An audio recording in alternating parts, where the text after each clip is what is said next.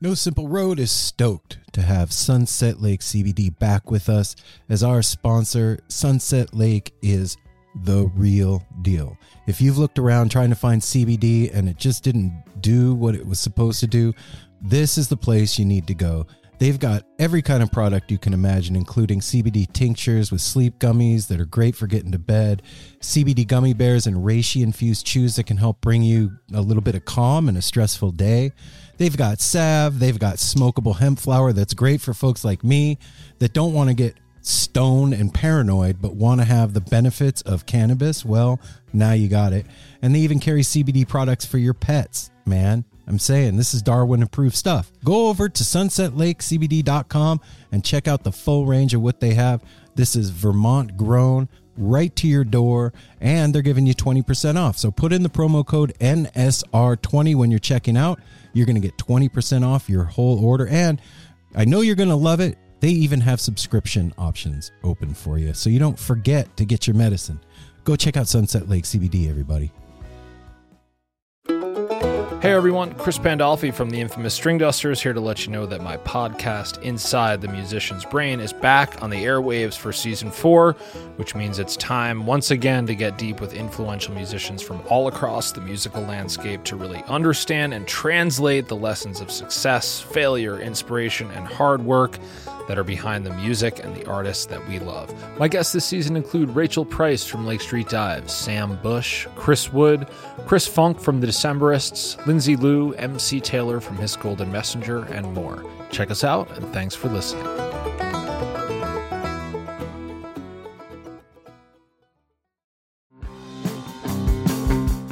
We're so excited to tell you a bit about today's sponsor, Music Masters Collective. They are a nonprofit organization that produces unique music events, providing opportunities for fans and artists to meet and collaborate in an inspired and creative atmosphere. Music Masters Collective events give you the opportunity to learn from world class musicians like Oteil Burbridge, Steve Earle, Richard Thompson, former members of the band, the Milk Carton Kids, Nikki Glaspie, the Fab Four, and Shawn Colvin, and so many more. At an event like the Milk Carton Kids Sad Song Summer Camp happening this July, you can expect immersive classes, evenings of entertainment, excellent food, and a space for a lucky group of folks to learn, co write, workshop, and perform with like minded peers, all with the guidance of Kenneth Pattengale, Joey Ryan, and some of their favorite songwriters. This all inclusive week in the Catskill Mountains of upstate New York is guaranteed to be magical. Scholarships are available and spots are extremely limited, so visit www.sadsongssummercamp.com forward slash simple to learn more. That's www.sadsongssummercamp.com forward slash simple. Check it out.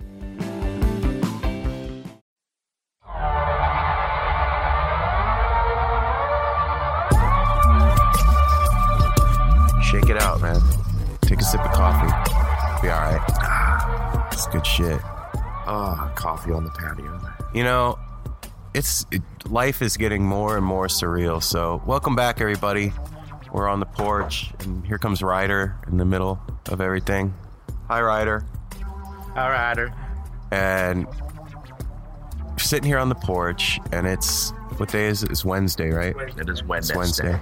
And so like I'm driving home from work yesterday. So think about this. Like you're you're living your life, you're doing your thing, you're you know, we started a podcast. That's rad and fun and you guys are digging it. We like that. And so I'm driving home from work and I get an email from Eric Krasno's publicist slash manager and uh, saying, Hey, Eric wants to come on the show and let's make this happen and so we're you know i'm trying to figure out a time and get all that scheduled. And you know we record on the weekends usually. And for me to think that a musician or an artist like eric krasno is going to be available on a saturday night or a sunday morning Yeah. for fucking no simple road is funny.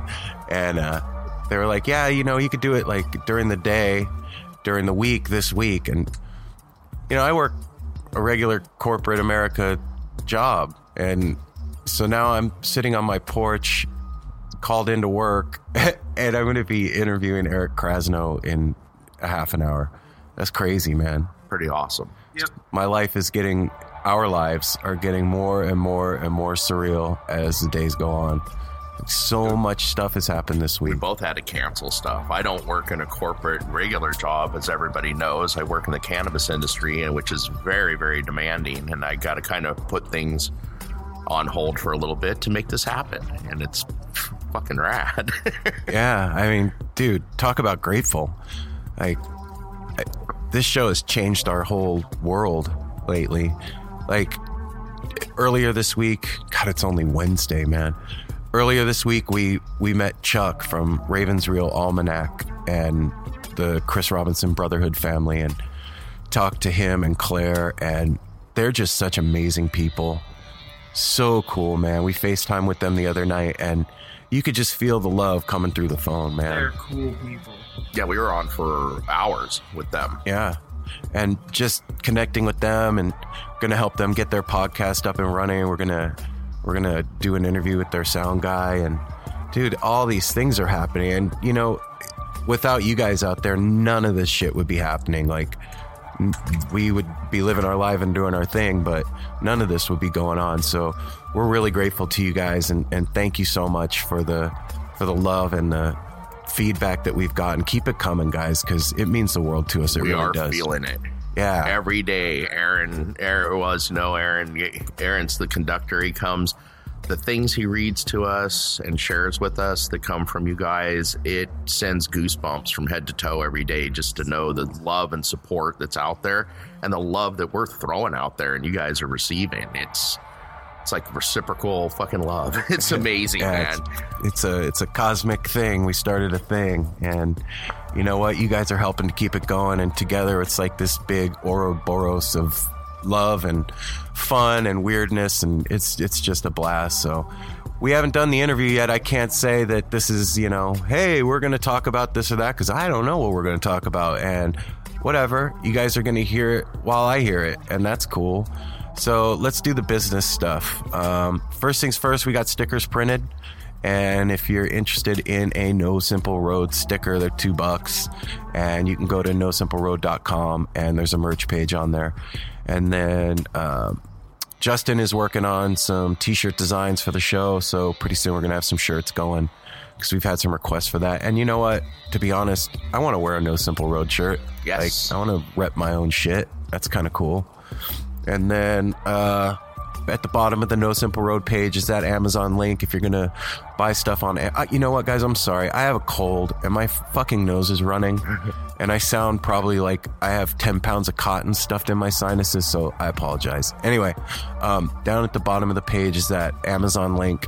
And uh, if you click through that and you're going to go buy stuff on Amazon, you're going to buy Bazooka bubblegum or a comic book or a Jerry Garcia bobblehead or um, well, I don't know, pot holders. What what else? a gnome for your garden i have talking parrot Oh, you can get parrot. Okay, Let an electronic one. Oh, okay, yeah, I'm sure they have that you on know, all kinds of things. So if you're gonna buy that kind of shit, Whips, go- chains, whatever. wow, you went there, I'm sorry. I, you could buy those things on weirdo. Amazon, right? Whatever, man.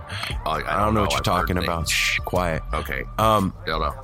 Uh now you made me forget what I was oh yeah at the bottom of the nosimpleroad.com down there's that Amazon link. If you're gonna buy that kind of stuff uh, it's a way for you to support the show without spending money you weren't normally gonna spend. And they'll send us a small percentage of what you do. And you guys have been using the link and we appreciate it and it helps the show. Like i said the we're growing and getting bigger and doing bigger and badder and cooler things and cost for the show is going up. And uh it really helps out you guys. Every little bit helps. So that's the thing. And then also our patreon. So patreon.com forward slash no simple road. That's one word.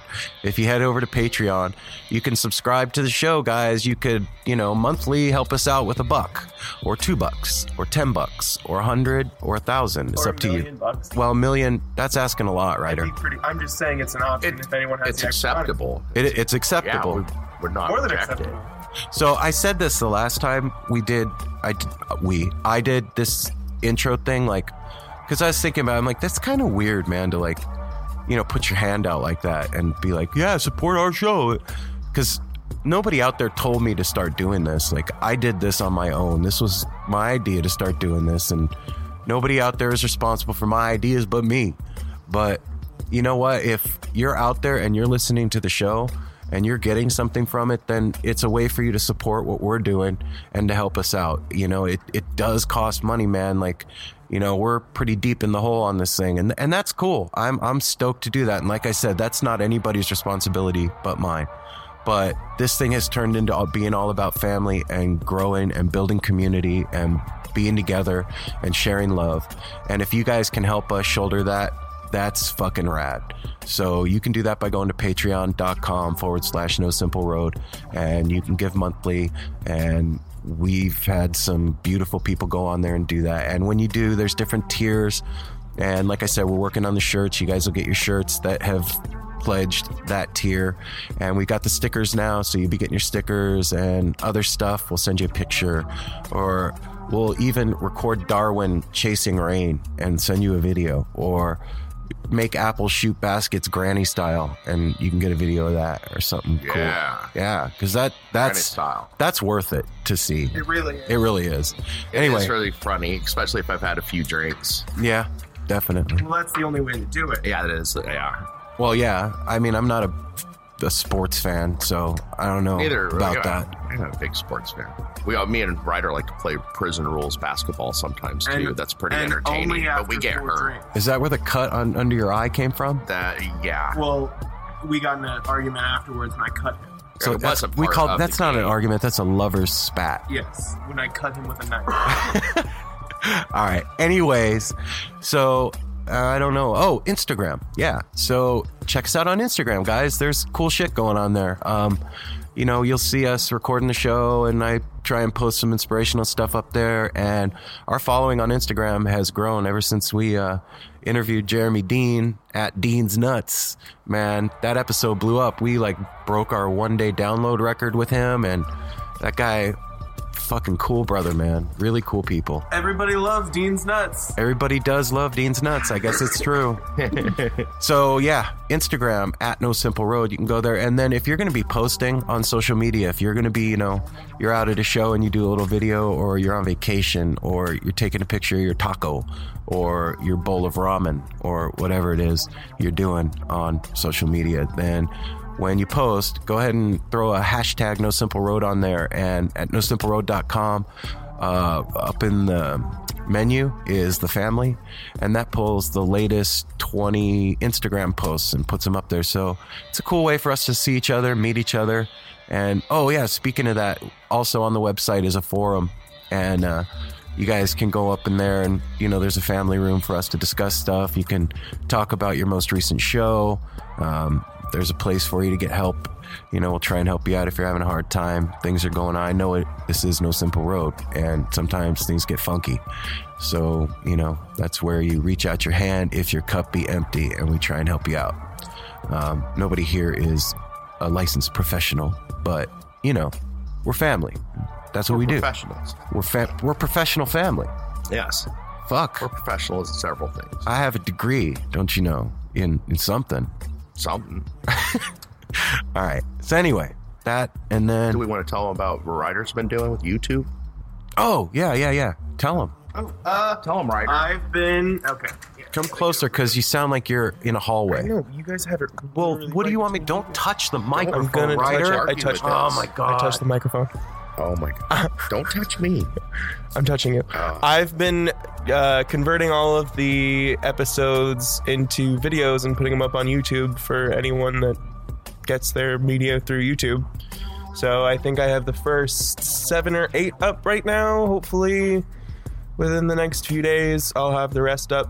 Takes a while for them to convert, but yeah. Right on, Ryder. Thank I'll, you, man. I'll, I'll be posting random videos here and there of other stuff too, for shits and giggles. Are, are, you, are you done touching me? He's literally Never- almost never sitting on done. Santa's Just lap. Never weird. You guys are making you. this I'm so touching you. so okay, now I like that. Now he's just rubbing my All right, shoulder. all right. I'm Okay. I'm taking the mic away from you guys. Okay. So yeah, head on over to YouTube, subscribe to our channel, because that's cool and you guys are awesome and that's a fun thing to do. And you actually get to see me like i just woke up and i'm wearing my like pajamas and sweats or whatever and my hair is all busted up and i still have sleep in my eyes and i haven't finished a cup of coffee and he's recording this and you might be able to see that. And god you know how exciting that is to see aaron in his morning disheveled craziness right? Whatever. So yeah you guys are awesome and we love you and all those social media things and all the patreon and instagram and facebook and amazon links and all, all that doesn't mean anything without you guys. And that's what this is about is us loving each other and building this community and finding out where this road leads man. And today it leads to talking to eric krasno. Um, this dude is a definite virtuoso a heavy hitter uh, he's, you know, Jesus, Lettuce, Soulive, Oteil and Friends. He's played with John Mayer and the Rolling Stones and 50 Cent. He's written songs for. And I mean, I could just go on and on. This dude is Grammy awarded and, you know, just a monster. So without further ado, guys, I give you a first hand look at this interview with the magical, the mystical, the wizard of guitarism, Eric Krasno.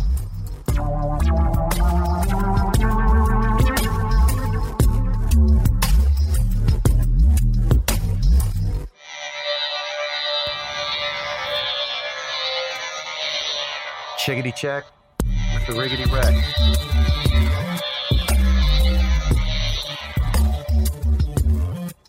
You guys ready? Do this. Ready?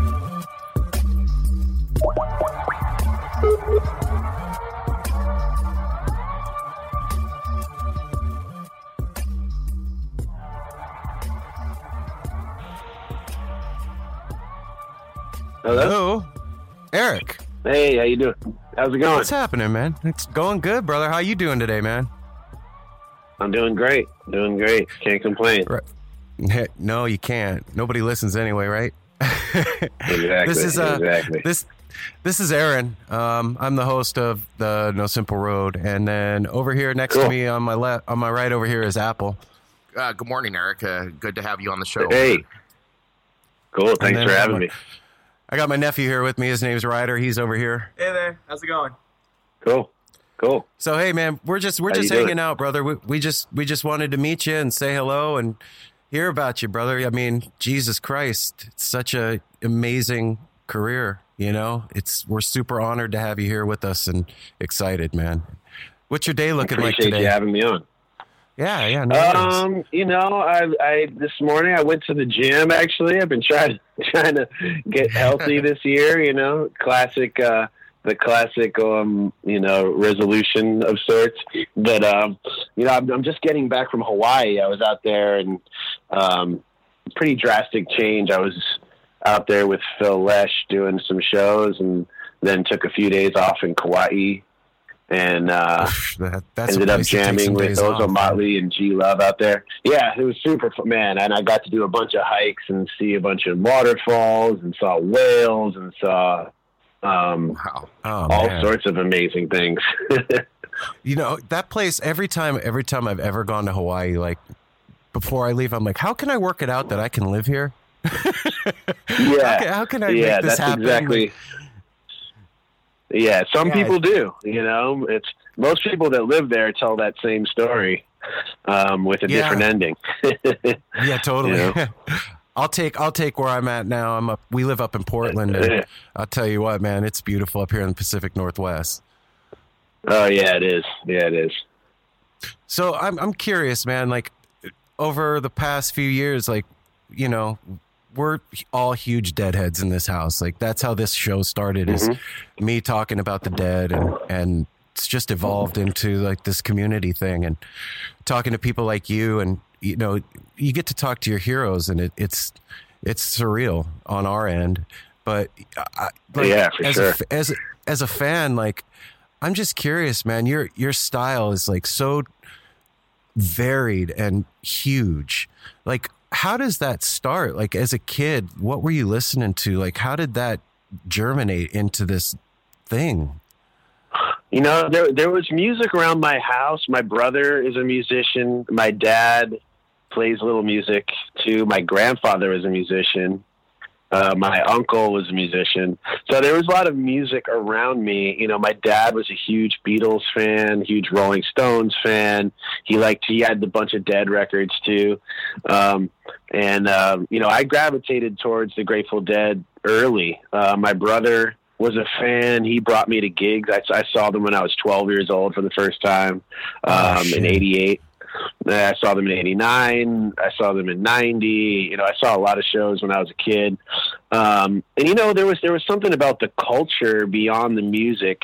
You know, I wasn't really a musician yet at that time, but I was drawn in by the the culture by you know feeling like I fit in somewhere to a certain degree. I was like, oh, I like you know these people are are welcoming wel- welcoming to me. You know, um, and you know I was a different kid. I was into different stuff. You know, there I wasn't into like pop music really. Although I did like I loved Michael Jackson. I had uh, I would I, my earliest memory of albums was like I remember going to buy like I think it was Thriller and I carried it around in this backpack the vinyl and anywhere I went I would put that on um, and then the same Oh, thing yeah. you know as as as music as I my tastes evolved I mean I was really into Led Zeppelin you know whenever whenever I was into whatever it was, I just went deep. You know, I got into Led Zeppelin and I just went so deep, got into every single record. And that's when I started learning to play guitar. Um, was like learning some of those, that, the, that music. And, um, and then, you know, it was funny. And I guess that must've been, it was called, I guess that all converged around the same time. But, um, then when I got into playing guitar, you know, I got into Stevie Ray Vaughan and Jimi Hendrix, and and then I got into jazz, like in Grant Green, and I was into James Brown and Herbie Hancock, like the funky area era. So I've had a lot of different. I've gone down a lot of different like rabbit holes. You know what I mean? And uh, you know, when I first started the band Let Lettuce, it was it was it was kind of like a hybrid of like we wanted to take the the, the funk rhythms and then take the improv into this other weird psychedelic area. You know, we were listening to the, I was just listening to the Dead. Some of the guys were listening to Phish, and we, and then you know some of the guys were listening to Tower of Power and Earth, Wind and Fire, and we were trying to just throw that into this weird pot and, and mix it up. You know. it's it's this it, lettuce is this like beautiful amalgamation of all of that like I, the first time i saw you guys was last year here at the roseland and Yeah, I didn't know what I, I didn't know what to expect from a live show from you guys. Like I, I walked in just ready for anything, and you guys took me on such a ride, dude. It was it was when we left there, I couldn't. St- I was dancing in the street after the show. We were dancing for several days after that show. yeah. it was it was Cool, awesome and cool. such a such a ride you know it's like you took us through like every emotion that I can imagine that night. It just like, you know, from the from the stomping kind of funk where it's like dirty funk, you put some stank on it. And then, you know, all the way up to yeah, I Yeah, think it was your your trumpet player's 21st birthday that night, that. man. And he just took us on this oh, great Oh, jazzy man, ride. so full of energy that night. He, I'm amazed he didn't blow the roof off that place. He was so excited. Yeah.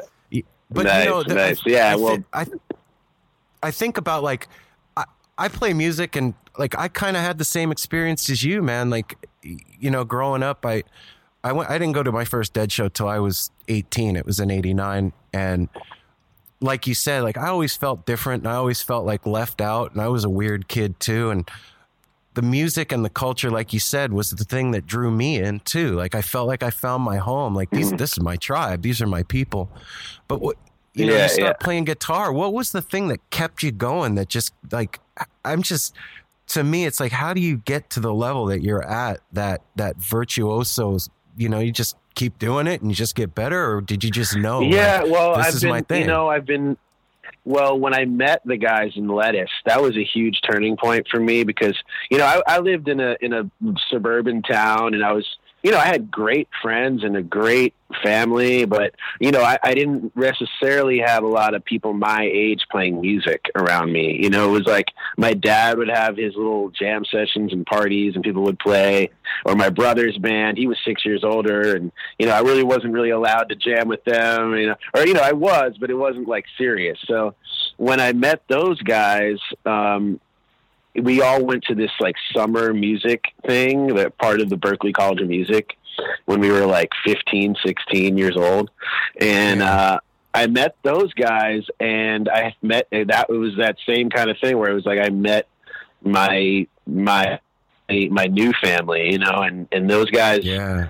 pushed me you know what i mean they were be, you know they were better than me you know and they they I, I met a lot of people that challenged me at that point and and um i think there was i've had just many many different waves. I've been really fortunate to meet so many people along the way that pushed me. You know there was there was that and then after that i studied with a guy named yusef lateef in college Oh yeah. who really got yeah who if no if anyone out there doesn't know him you should check out his albums. Um and he's a multi-instrumentalist. I mean he he played with coltrane and dizzy and all these jazz you know legends and he's one himself and he kind of pushed me to really find my own sound, find my own voice, and to be a multi instrumentalist. Uh, I had at the point I, I started out playing bass first, and then guitar, Oh, and I played some piano, and he, he helped me develop um, as a musician, not just a player, you know, and as a composer. He would he pushed me to write songs weekly and bring those songs into the class, and we would improvise with them and. So that was another one, and then you know, and then I met Soulive, and those guys obviously are virtuosos, and that Oh, took me on a whole that that that really helped me form as an artist. I mean, I, I didn't I didn't know what I was doing until I met those guys, and we really we started making albums, you know, and then I started watching the producers around me because we got signed to a label and we were on Blue Note, and I got to work with some of my some of these amazing producers and engineers, and I started learning that craft. So really, you know, I think my most important trait is is to is that I, I've been able you know been able to absorb some of the things around me as I've kind of you know as kind of as I've you know I've had a really fortunate um, career as far as being able to just work with such amazing people in such a diverse um, you know areas of, of music so Yeah. you know that's that's been great working with John Scofield. I mean, he was my hero. He was my absolute hero as a kid, and or as like a teen, in a teenager into college, or whatever. And then to be able to have played with him over the years, and now for many years, and and uh, toured with him and stuff, and you know, and I, I mean, and then playing with Phil Lesh. I mean, my dad, I, my, my dad God, yeah. came and saw me play with Phil, you know, and he was just like blown away. I mean, he was, you know, we I we used to sit there like the first th- he showed my dad like showed me how to play Friend of the Devil, you know, when I was a kid. So you know, it's like uh, a full circle, you know, for for and, and uh, so yeah, it's been uh, it's been amazing, and I think along the way, making friends with all of these people too has been, you know, learning life lessons from them and how to how to you know I mean, all these guys, you know, people like Phil and John Scofield and and George Porter, and you know, these guys have navigated the music industry for so long. Um, so I, I pretty much listen to anything they say and try to take notes. You know, totally. Yeah, I mean, I think about it. I'm like, you know, I try and put it in context with myself. You know what I'm saying? And like, I started doing this, and and we were just interviewing each other and and like people that we know that are in the scene and whatnot. And then it started getting bigger, and I'm talking to these people that like.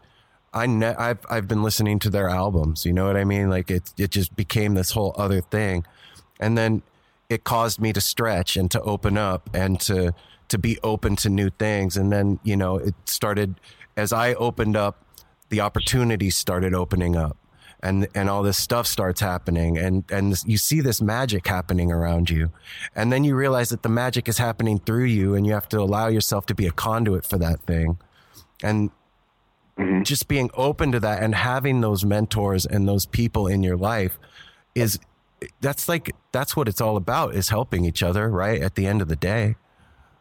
Absolutely.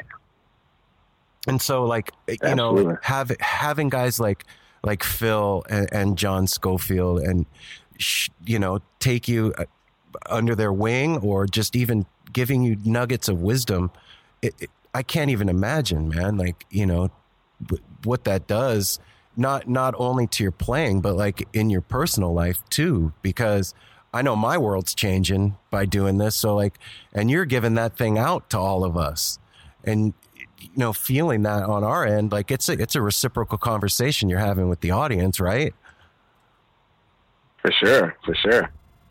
yeah Yeah, I mean, you know, um, and you know, I think for me also learning learning a lot of this music, you know, and and op- has been opening up a lot of things because you know, for me as a writer and and you know, I've you know, in the last few years started singing. A lot. I, I grew up singing and then kind of stopped for a long time because I was in all these instrumental bands. And, you know, I made finally came around to making my own solo record and singing on that. And then I'm singing a lot of the Dead songs with Phil that I like grew up on. And it's been this whole new challenge in my life that's been really cool. It's been this like a, you know, it's, it's, uh, my favorite moments are when we're doing or when like musically I'm doing something new, whether I'm stretching out and playing something I never played before or singing a new song and kind of like just becoming comfortable with it.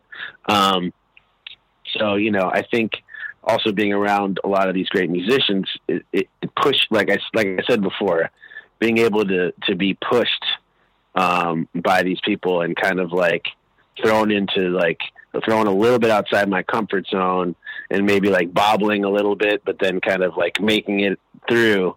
You know, those are the moments that are really, um, I really look back and, and, and, and well, I mean, I enjoy them a lot in the moment now, you know, even though I might get nervous, Yeah. but, uh, you know, I, that's the stuff that really, that really makes an impact on me though. Yeah, I mean, like, I I can relate it to like, you know, sitting here getting ready to call you. I'm like, okay, you know, I'm gonna be talking to Eric Krasno. No, no big deal. Here we go. I'm gonna hit record on the thing.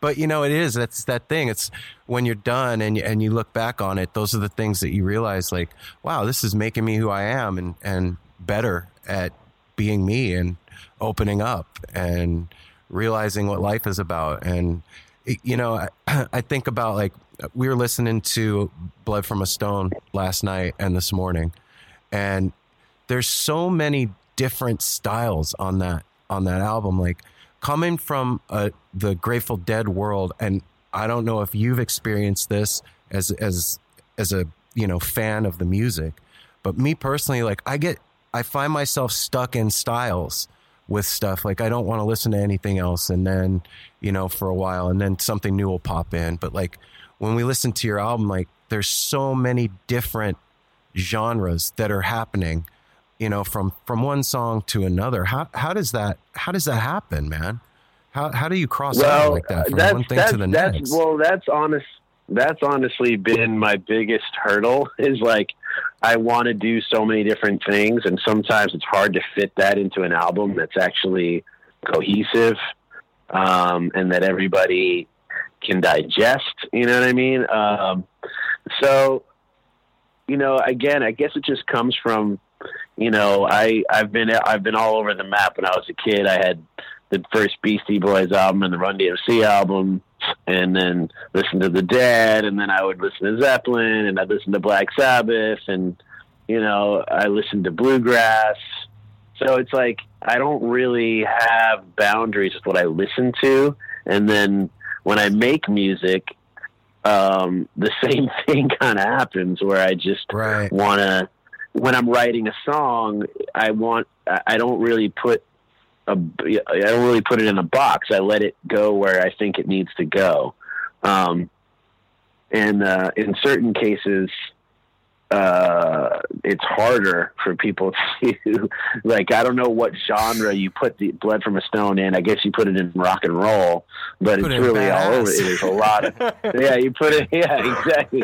But so and I don't really care about the labels, but it's but sometimes you know people are like, well, what is it? And it's like, uh, I don't really know how to Music. describe it. You just have to music yeah, you man. just gotta listen to it. Yeah, it's just music. So, um, yeah, you know, I guess you know it comes from it. You know, the, the other interesting thing is like we're in an age, and even me growing up, where especially now you have access to like so much music. You know, I mean, there was there was a, you know er, er, an earlier time where it was like you had the radio and you had like the records that your friends bought and you but now it's like you can you have access to everything you know i grew up in a time where where you know i would listen to music from all eras. You know i listened to jazz and i listened to rock and i listened to reggae and you know so I, I all of that just seeps in to what I'm creating, you know, and what my bands and my friends create as well, you know. I, I just was to throw in, man, listening to your album, I love, first of all, you have a great voice, like on the rise. And then that goes Thanks, man. into Curse Lifter. That Curse Lifter, Oh my listened god. to it many times. Me and Aaron both heard, we hear so much influence in there from like Allman Brothers to Santana, Santana yeah. to just all kinds of stuff. It's amazing. And and Yeah, you know, those it's- are it's- it- those were the two big ones on that one. You know, is Santana and Allman Brothers. I'm glad you glad you picked those out because those were two that I grew. You know, I listened to a lot as a kid, and when I wrote that song, I was originally like, and I played it for Derek. That was when I for I played bass in Tedeschi Trucks band for a while and did a lot of work on their records.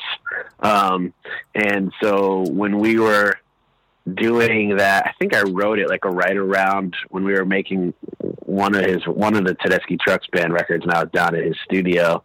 Um, and I always had him in mind for that. And at first, I thought maybe we would do it with their band, um, but then when I started putting my album together, I was like, oh man, I should get him to come play on that for my album. so it worked Yeah. out, and and uh, and I we did it. I re- I ended up recording it up here um, the rhythm tracks, and then we did the guitar tracks together, like live down at, in his studio in, in uh, Jacksonville. Where where are you out out in the world right now, man? I'm in Brooklyn. That's where I, live in. I live in Oh, Greenpoint, right. Brooklyn. Okay. Yeah, my wife is from the Bronx, man, so I know what's up. Oh, nice. yep. I married I married a Puerto Rican girl from the Bronx, so I, I'll tell you, dude. It, you know, I, in listening to all this music, like it's it's such an integral part of my life and and who I am and our family and all this stuff and and you know. First, like talking to Oteil was a huge deal for us, and and having him on the show, and watching you guys play in Oteil and Friends, like I'm curious, like as a guitar player, you know, you play with so many different outfits, you know, Soulive, Lettuce, and all this stuff that you do. And a lot of artists, like they have their their thing. They play in their band. That's it. You know what I mean? But when I see mm-hmm. you play in, in these other in with all these different groups, you have this knack of morphing yourself and and and changing. Like I, I saw a video of you and Oteil and John Kadlecik playing, and I, I don't know where I can't remember where it was, but Oteil's dressed like a pharaoh. and Oh uh, yeah, that was the first gig in Philly. Yeah, man, we were, that was Halloween. Uh, We were all like dressed up, and people just thought it's funny because when you look at the videos, people just think we're just weird, but it was Halloween. That was beautiful, beautiful So we man. I were- think you were just was- like there Run was- DMC yeah. or something, yeah. yeah, exactly. DMC. Yeah.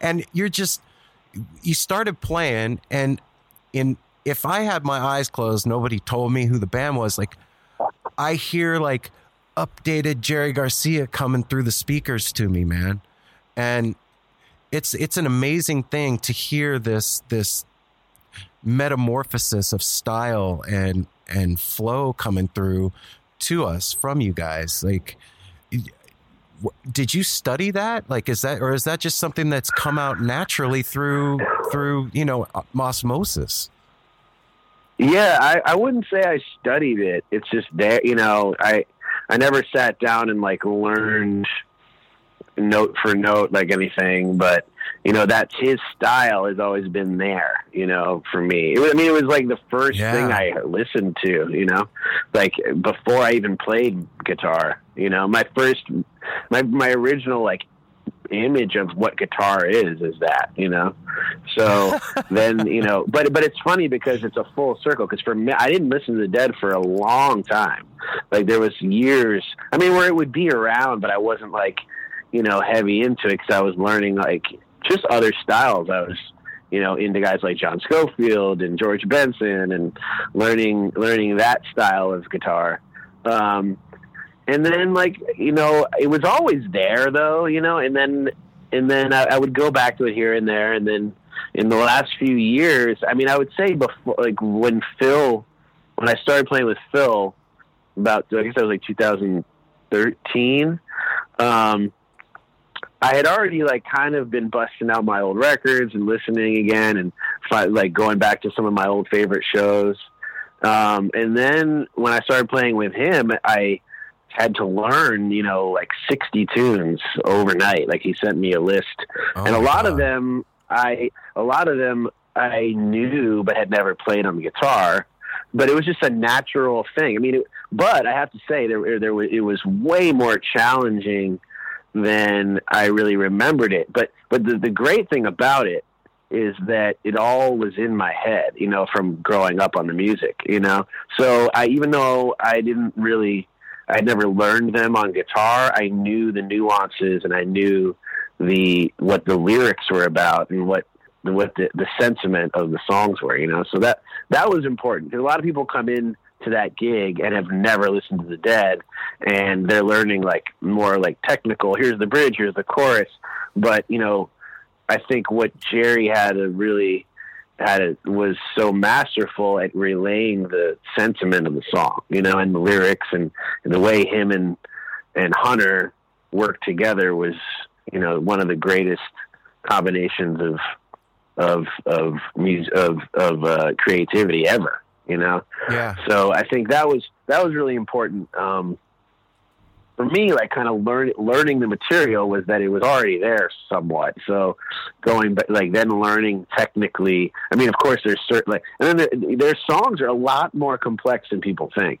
You know, a lot of people that are like muso, like jazz guys, would maybe like think that it's really simple music, but it's not. There's a lot of interesting, weird changes, um, and different time signatures and different, you know, it's like just it's it's it's quirky music, you know. Um, and I, I it's funny because now. Yeah, well, it's funny because now it's weird because I love it more than I ever have. Because uh, going now, having like learned it uh, on an instrument and, and singing it, and um, it's becoming something that I'm like somewhat obsessed with again. Well, you know, you know, I like always, 30 I always years say, later. man, like, yeah, I always say, like, when I when I came to the dead, so I, I was a wild man when I was a little kid. Like, as as a teenager, I was a, a nut job. Like, I when I found psychedelics, I was fucking sprung, and you know, I I did a lot at a young age, too much, too fast, for sure, and when I found the dead, like the lyrics, Garcia Hunter lyrics, Bobby's stuff, like it taught me how to be a human being again and not be broken. You know, I I I Yep, hate to put yep. it in that context, but that's really what went down. Like it taught me how to live again and and how to put my thoughts together and talk and not be a mess. And that stuff Right. became part of my DNA. You know what I mean? And I can't even imagine from your end, like, you know, you playing it once it's party like that and then being able to play it then it comes through all of your experience and everything that you've done and becomes something else and that's what's beautiful about it Yeah, I agree. I mean, and I, I'm glad that I came to it at this point in my life because, you know, I've been through a lot, you know, at this point and, you know, traveled a lot and played with a lot of musicians and, and, you know, I've had enough experience that I bring something to it that's different than when I was, you know, 20, you know, and, and, and, uh, so anyway, I, I, it's it's uh it's it's been a really really cool experience, and you know to to have anything to do with that legacy, even if it's, it's on the the fringe of it, uh, has been an honor. You know to play with Phil and Billy and and Bobby and just to be around them and and they're all like doing it i think at the really at, a, at an amazing level i mean joel you know phil is 78 and he's out there playing three sets on new year's and you know crazy. pushing learning different you know learning new songs every night. We're there every day rehearsing. Like i'm tired. I was like i had to like get a stool and like sit down and and i'm and, and, and our and our and uh, robbie taylor who's like you know our production manager comes over to me. He's like phil's 78 he doesn't need a stool. And i'm like man i went surfing this morning. I, you know and now we're Yeah, you guys No, are but, killing uh, me. Anyway, yeah, but uh, yeah, so it's just been um, really cool. And same with Bobby. I mean, I feel like Bobby, you know, when he's on, man, he's really on. He's been singing and playing his his ass off. Um, and so it's it's uh, yeah, it's just cool to you know, for me, I think about when I was a teenager, and to think that you know at this point I'd be able to play with those guys is pretty cool. Yeah, I mean, there's this whole thing that happened. Like, the music's never died away. There's always been something going on ever since Jerry Garcia passed. Yeah. Like, there's always been something happening. Yeah. But when when Fare Thee Well went down, it it was like a a bomb exploded, and the scene just woke back up, and all this music started Yeah. pouring out of the scene. It's just insane. And you know, you guys like with lettuce and soulive like i feel like it's not on the periphery brother it's it's not it's not it you guys are that thing as it's evolving as it's becoming more that it's it's that and it's that alive and becoming something else and an extension i guess is what i'm trying to say and i'm i'm Yeah. curious eric eric man like how did how did lettuce even like how what's the genesis of that thing Well, we started it in high school when we were like 15.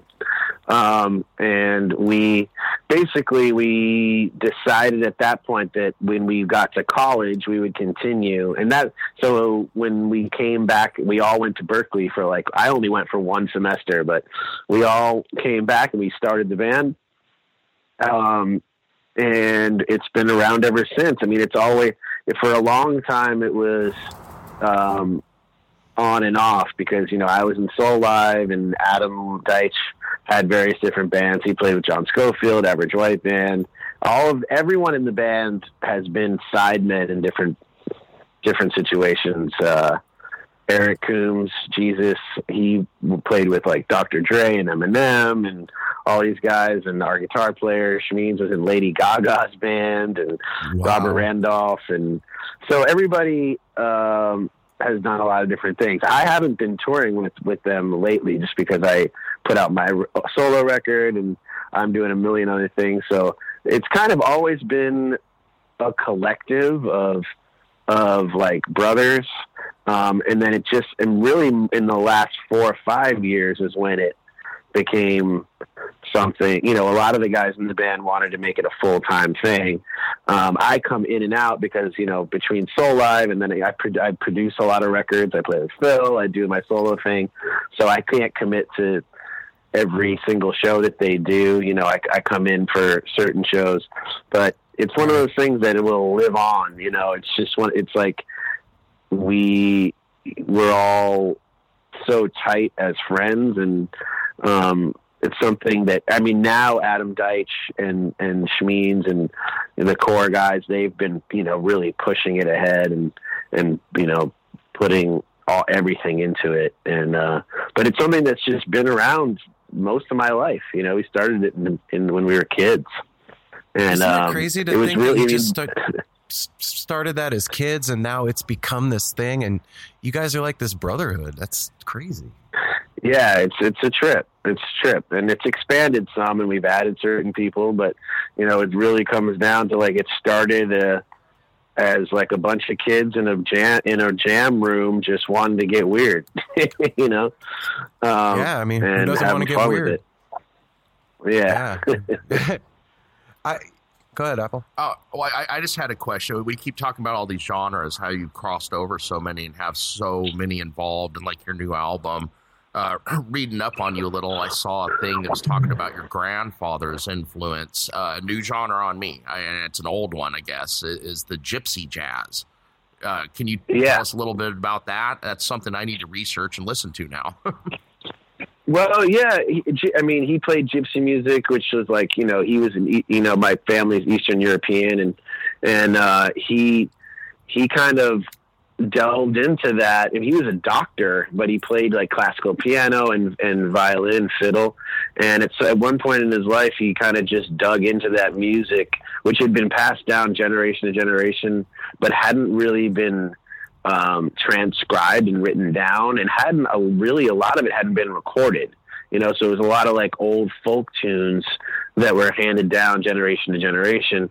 So he decided to form a band and and started actually performing it live, but also recording it and transcribing and writing down some of these like kind of classic songs. And then he also did renditions of other people's songs. He did like some Beatles songs in the gypsy fashion and um you know, yeah, there's kind of like some klezmer in there. Um and uh you know, you should check it out. I, I actually want to. I have his records. I, you can't really find it online. So I was thinking about figuring out a way to put it on like SoundCloud or something so people can hear it. Um, but yeah, there it was Lou Krasno and the Gypsy Gems, and uh, he passed away when I was a teenager. But I've been able to find some of his records on eBay and on and I think on Amazon and stuff. I found I found one that he signed actually to somebody, and it's really funny because he goes, I don't know. He he wrote something along the lines of. I don't know if this is the type of music that you like, but I hope you enjoy anyway. You know, because it was a pretty obscure. Because it was a pretty, yeah, it was a pretty obscure genre. I mean, you can hear. Have you ever listened to the Who, Baba O'Riley, that song? At the end of it, you hear like a gypsy violin. That was like very much. Or if you've ever, the, the, the most famous guys in the genre was a guy named Stéphane Grappelli, who my grandfather actually knew, and then a guy named Laurindo Almeida, which which who actually made a record with my grandfather. He was like a gypsy guitarist. Django Reinhardt is another famous name that you may have heard, but um, yeah, that that style is uh, kind of you know where the first that was a lot of the first music I heard as a kid because my he would play it you know when he'd come visit us he would he would play violin in the living room there and play our piano um, so that was that was like the first stuff I heard So you're you're just you're carrying on a lineage, man. This stuff's in your DNA. This is part of you. I guess so yeah I guess so Yeah, I mean, shit. I I wish my parents would have been musical. my mom was Yeah, a you know. artist, and my dad was a movie producer, so I didn't have that in the house. oh I those mean, they are listened cool to the Beatles. those, that was those it. are both pretty those are interesting professions my mom's actually a painter and sculptor and was into art you know she's an artist on that side but um you know, yeah, it's it's a trip to have that to have, you know, create. I guess I guess they were creative people if you think about it, creative parents. Because I remember my mom always telling me like, you know, uh, you can do anything you put your mind to. There's nothing in this world you can't you can't achieve as long as you believe it. And having that having I- that as like yeah, I a foundation from where you're coming from, man. I mean, that sets you up for beautiful things in your life. You know. absolutely Yeah, and you know, I I'm wondering like in your path and the things that you're doing that there's so much going on. You're you're a busy dude and, and again, man, thanks for doing this with us. It's awesome, but I uh I'm just curious like all this stuff that you do like is there is there one thing that's the focus for you that's like your true love, the thing that you want to do the most more than anything or is it all part of it? I think you know it's all part of it. I, you know, I always have something. You know, when I made Blood for a Stone, that was the that was kind of my you know thing I was working toward. And at the time, at, right now, I'm actually making a, a concept album that's uh, that I'm pretty deep into. I'm actually mixing and and make you know I'm doing an animation piece or, or I have a guy uh, Oh, this guy. Josh Clark is is doing animation to to a bunch of the songs so and it's it's it's a cool idea and I'm I'm really deep into it right now so I'd say like you know it changes like every you know once I get into it or if I'm producing a record I'm producing Marcus King right now I don't know if you know if you guys have heard him but he's amazing um and Ugh. I kind you know when I, I'm I'm di- I was I'm like been kind of deep into making that record and writing songs with him. And but yeah, currently I'm making this this concept record, and it's basically uh, I'm I'm narrating uh, the stories of four people that live in this building in Brooklyn, and kind of telling their story through these songs. Um, and they all live in different apartments, but it kind of like um, shows how their it tells different stories about them and how they are their lives kind of interweave together, and uh, using some animation stuff to kind of help tell the story. But it's it's mainly me narrating the story, and then I have a few people as guest artists that are actually portraying some of the characters and it's a cool project. I've been working on wow. it for about nine months or something. And I mean, I, I, unfortunately, I mean, I tour and play a lot of shows, so I can't work on it every day. But, but uh, it's been a little bit of a slow process. Uh, but I've got like seven songs done and three or four more to go, and I'm releasing the first single hopefully in like March. Cool. Uh, so cool. that's that's kind of the the current the current thing. We also just recorded uh, an EP for Soulive that's coming out in the end of February. So there's a lot of new music coming out this year yes. from various projects that I'm involved in. So I'm I'm excited about that. So this animation thing that you're doing, like the the story that you're talking about, is that all like something from inside your mind that we're going to get to see? Yeah, inside this weird mind. I can't Yeah. wait, man. That's going to be awesome. That's exciting. Yeah, I'm I'm really excited about it, and I think it's really pushing the boundaries for me. Like you said, that there's there's a lot of different influences inside of it. Um, but um, yeah, I'll, I will definitely send you send it to you guys once I Cool. once I have it, you know, fully finished. What was the inspiration for it, man? I'm curious. Um, that's a good question. It just kind of sprung. You know, I, I had written a few songs, and when I, I realized they all kind of had a, a, a theme, and I, you know, Okay. without really knowing it, and then I kind of said, "Oh, well, maybe this is from this person's perspective, and maybe this one's from this one person's perspective." And you know, I, I it's, it's a little bit based on where I live in Brooklyn, um, and watching. I've lived here for 15 years in this apartment, or 14 years, and uh, so it's I've watched this neighborhood change and and this neighborhood like gentrification like take hold of Brooklyn. So a there's the kind of a. a a B roll in this whole thing that that or you know there's kind of like another that that's that's kind of a current throughout this whole thing is how you know people live in in Brooklyn and it, it goes deeper into each each and then each person each character is kind of an amalgamation of people that I've known since I've lived here.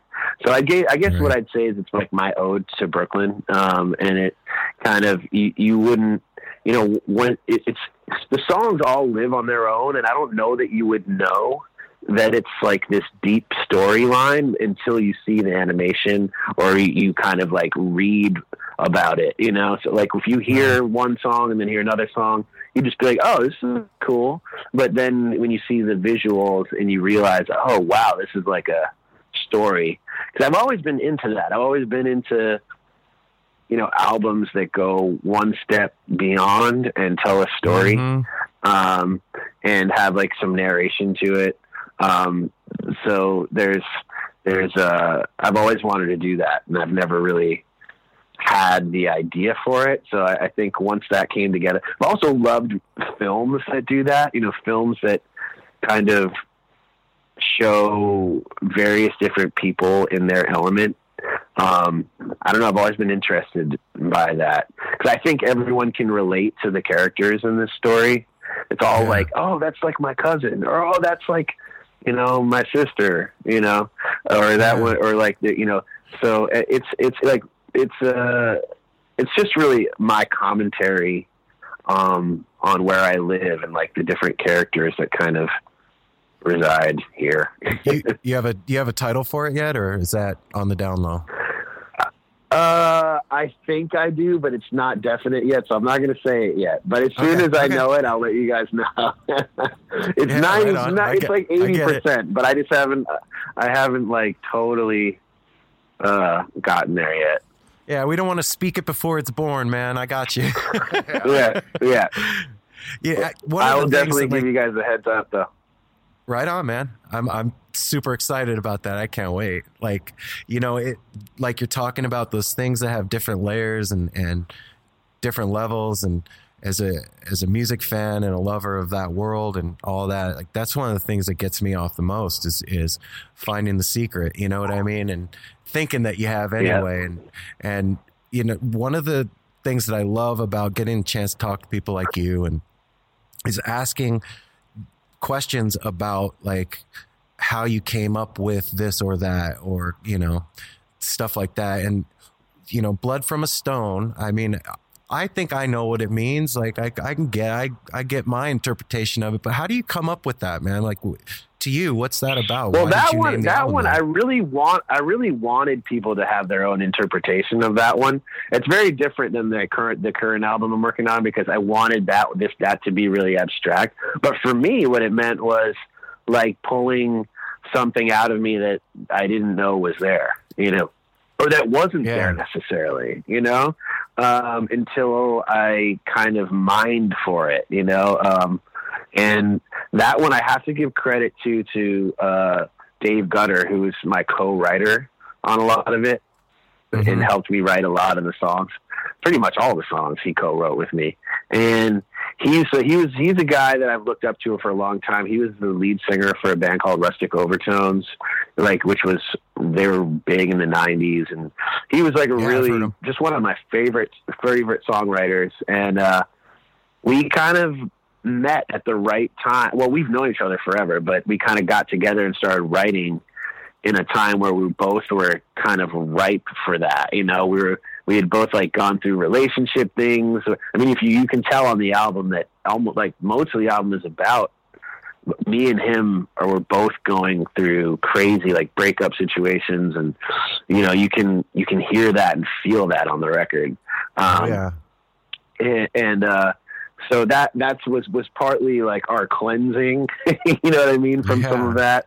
And then and then uh uh yeah i mean i guess it, it also really i initially went into it not necessarily knowing that i was going to sing everything um and then coming out the other side from it coming out the other side from it i was like oh well i can do this and i am doing this and i will do this. So and then you know i then i spent the next like year touring and kind of created a band around it. Uh, even though in the studio it was mostly me and dave and then uh uh chris from london souls and and uh, on drums so it was like you know it became something that just I didn't know really was there. It was like once we got in a room and just started making music, it became something. It was that that was the blood from the stone. It was like uh it was like not you know, it was creating something that was not there.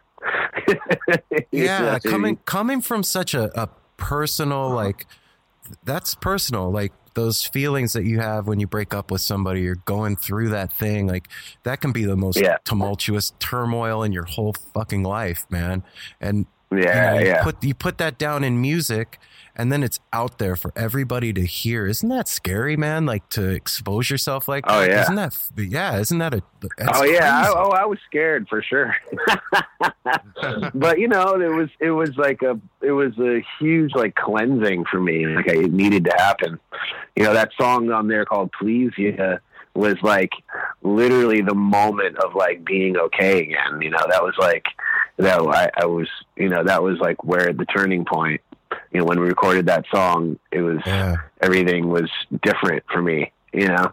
Um and, and you can hear the vulnerability in that song and i'm not like a soul singer but i wrote a soul song you know what i mean? Yeah i was like are. and the, I, I was gonna get i was gonna get someone else to sing that you know originally and we all listened back and we were like like that was like a scratch vocal you know but it was like what so vulnerable you, and you can hear me like cracking and i'm not in tune and but it's there that's that was what That's real. That was it, That's you know? real. And that that's yeah, I mean, same as with same with uh, the one called Torture. It's like I just literally sang that one time with my guitar in my hand and, and doubled the vocal as a scratch. And I was out of tune and fucked up, and but we and and both of those I was I would had to get be convinced to put it out. Like I was like, no, no, because you know I'm a producer too, so like I'm always pushing the vocalist to get the best take, and then you know with with this record, you know it, to put things out that weren't you know I it was a learning process though because you know sometimes have to be imperfect. I mean, it's like that's that's when you really feel it. That's you know, and when something's perfectly tuned, you, you it loses its vibe, you know, and it loses Yeah, you- its pain. You know, Yeah, so you keep on and those- those- it, and it's not good. yeah, exactly, exactly. and as a, as a fan too, like or as a person that just lives in the music, like that's what we want, man. I mean, my little voice, if I can give you any encouragement or whatever, like that's what we're looking for, man. I, I want to feel it. I, Yeah, it doesn't yeah. got to be perfect. Yeah, my life sure. ain't perfect. I want to feel that shit. I, I wanted to ask Yeah. you something, kind of kind of looping back to you hit on it for a minute because we've been following him for a while, and he's such a young man. The uh, Marcus King, uh, you know, there's Yeah, videos yeah. out there like one that sticks in my mind of him playing on stage with Warren Haynes, and Warren Haynes just quits playing. They're in the middle of the show. Yeah. Haynes puts his hands down, stands back, and just looks at this. I mean, it's got to be such an old soul in this young man's body. I'm just wondering your take Yeah. on that. You played with him. We've seen some videos. Uh, what's your take on Marcus? Yeah. I mean, I can't even express to you how amazing um, he is. It's uh, and just so beyond his years, and as a person too. He's just uh, he's a he he he's an incredible musician, incredible person. He's a songwriter. He's a, I mean, his voice is one of the greatest voices I think of Yep. our of like current times. Um, Yes. and and ama- and of course his guitar playing is unbelievable too. So he's got every he's got all of that, you know. Um, and he's a sweet, sweet person, you know, and that means everything to me. Um, his his dad's a great musician and a great person. He comes from like a long line of musicians. Uh, working with him's been great. Watching him develop as a songwriter, um, you know, and I, you know, he I, he's like a little brother. You know, as soon as I met him, we clicked, um, and we've kind of we we talk all the time. Um, There's so working much on his soul records coming out of been that really guy, cool. man. There's so much Yeah, that comes out amazing. of him. Like he just opens It's his amazing. mouth and it's this flood of feeling and he's just pouring it out for us, man. And it's it's a it's a trip to watch. Like somebody that young and you see his eyes and you can just feel the feel the thing coming through. Like, oh shit. Like what just happened there? Yeah, yeah. yeah, he's unreal. I definitely recommend going to see him if you can. Oh yeah. You know, Yeah, when what soon as soon as we see something come up here, in Portland or close by, we're we're there. Oh, okay, so we're Yeah. running up against the we're running up against the clock. I got one more thing I want to ask you, man. And I know that that songs can be like children, and it if somebody asked me who my favorite kid is, I wouldn't be able to answer. I love both my kids equally, but yeah, you yeah, have a fa- you yeah. have a favorite on the new album, man. Oh, it's tough. That's tough. Yeah. Oh, what is it? That's What is fair. it? I don't know. That's such a tough one, man. Well, well, right. I like uh, on on the rise. That song to me represents. So most of the album was made um, in like 2012. It just took me a long time to put it out, except for that song on the rise was made right before. Not right before, but a few months before I actually released it. And that was like when I kind of found something that was different. Like it sounds like it doesn't like that's the one that was so different to me than the rest of the album, but I still felt like it was a pivot point in the album. So that one to me is was a launch pad for what I'm doing now. Um, So I guess I'm going to pick that one because the the new that one production and sound wise and sonics and my voice and my guitar playing like that was where I said, "Oh, this is who I am as like a solo artist." You know, it was like this. You know, it's it, it I thought it combined genres together but created something unique you know? Whereas a lot of the other ones you can pick out oh there's that oh there's this you know? Oh torture oh that sounds like a hendrix via hendrix in this year. Or it's not or you know santana and allman brothers curse lifter. But on the rise like i don't know where what you could point out about that you know Sounds like so i guess you know that one right. So I think I think that one was where it was like, oh, I think we found something, and that and that I made that one with a guy named Jeremy Most, who had a lot to do with the sounds and the production of that, and he's actually co-producing my whole new record. So that that one I'd say is like more of a prelude to what uh, I'm doing now. So um, right on, man. I'm gonna pick that. All right. Well, Eric, Eric, man, I just want to say, like, thank you, dude. Thank you so much for taking time with us. We're super honored that you came and talked to us, and and you know, I, I just want you to know that if when you guys come up here and play next. We're gonna be out there, man. We're gonna be pouring it back to you, and, and we get it. And Cool, man. appreciate What you're I don't know if. I'm. I don't know if I'm. I don't know if I'm uh, allowed to say this, but I think I'm going to be there. Well, I am going to be there. I just let me. I just need to make sure because they're announcing this like any moment. Hold on, let me just see. I just got an email about it. Well, but I am playing in Portland with. Damn, I, can you can you check check back with me whether I can actually say this? But I'm I'm playing with uh, Phil in Portland in like a few weeks. We're gonna be there. Uh, We'll be there. Is? Yeah, Yeah, February yeah, we'll second be and there. third. I think I'm pretty. Yeah. When are you? When are you actually putting this online? this this this won't like be this. out. Uh, this will be out um, on the 21st, not this Sunday, but the Sunday following. And I Okay, think that by then- show okay, that by show is it'll be fine. announced. Yeah. oh yeah, but they're That- about to. They're not. They haven't announced me yet, so they're announcing me as a special Oh. guest for No, that yeah, show. that was Oh, So- Eric, man, we got tickets. We're gonna be yeah. there. So. Oh, killer! So I'll be there. I'll see All you right, guys there. brother. Fuck yeah! I can't wait, man. All right, man. Cool. Well, enjoy enjoy All the right. rest of your day. Hey, and Thanks, be man. well, man. Take it easy, yeah. brother. Thanks for thanks for calling me. I take Yeah. care. See you soon. Bye bye. Later. wow. Wow. All right, guys. That was the man, the myth, the legend, Eric Krasno. And if you, yeah, that was the mic drop you heard in the background. Listen, if you guys haven't gone and checked out Blood from a Stone yet, you got to hear this album. Like, it's, we're not blowing smoke. It's not because it was Eric Krasno on the show. That shit is fucking amazing. And the thing with like different styles and all that, like that's a real thing. Like what you're seeing on that album is the inside of this guy's soul and what has put him together as a person. And he's poured it back out for us. So let's support him, man. Let's give him some love. And oh shit, we're gonna get to see Phil and Eric Krasno. Uh uh uh. Fuck yeah. That's a cool fucking thing, you guys. Yeah. I am excited. So, everybody out there, have a wonderful week.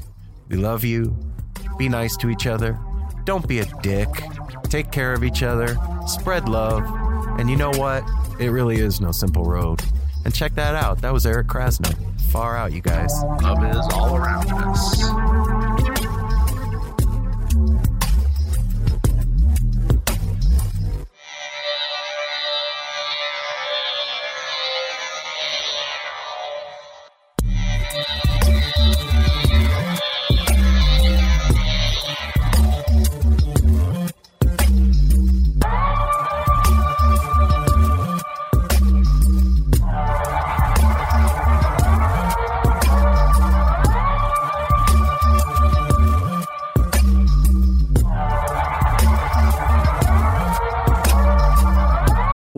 City without its music? The legacy of the New York Philharmonic is incredible. Nearly two centuries of history. That's a lot of music and a lot of stories. I was sitting on stage for the very first time thinking, I can't quite believe this is happening. Join me, Jamie Bernstein, as we explore the history of the New York Philharmonic. It's the NY Phil story made in New York, a podcast about a city, its people, and their orchestra. Listen wherever you get podcasts.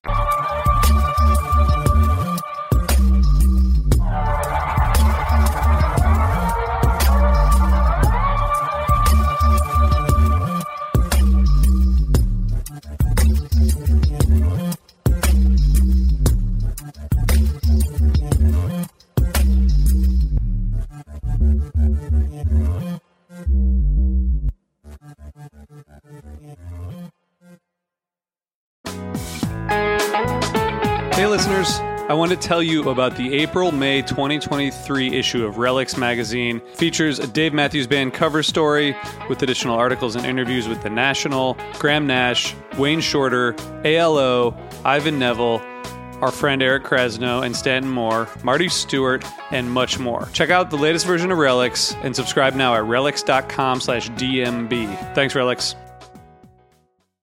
The number you have reached is 100.7 WMMS. It wasn't just a radio station, it was a lifestyle. Cleveland is, is a rock and roll city for sure.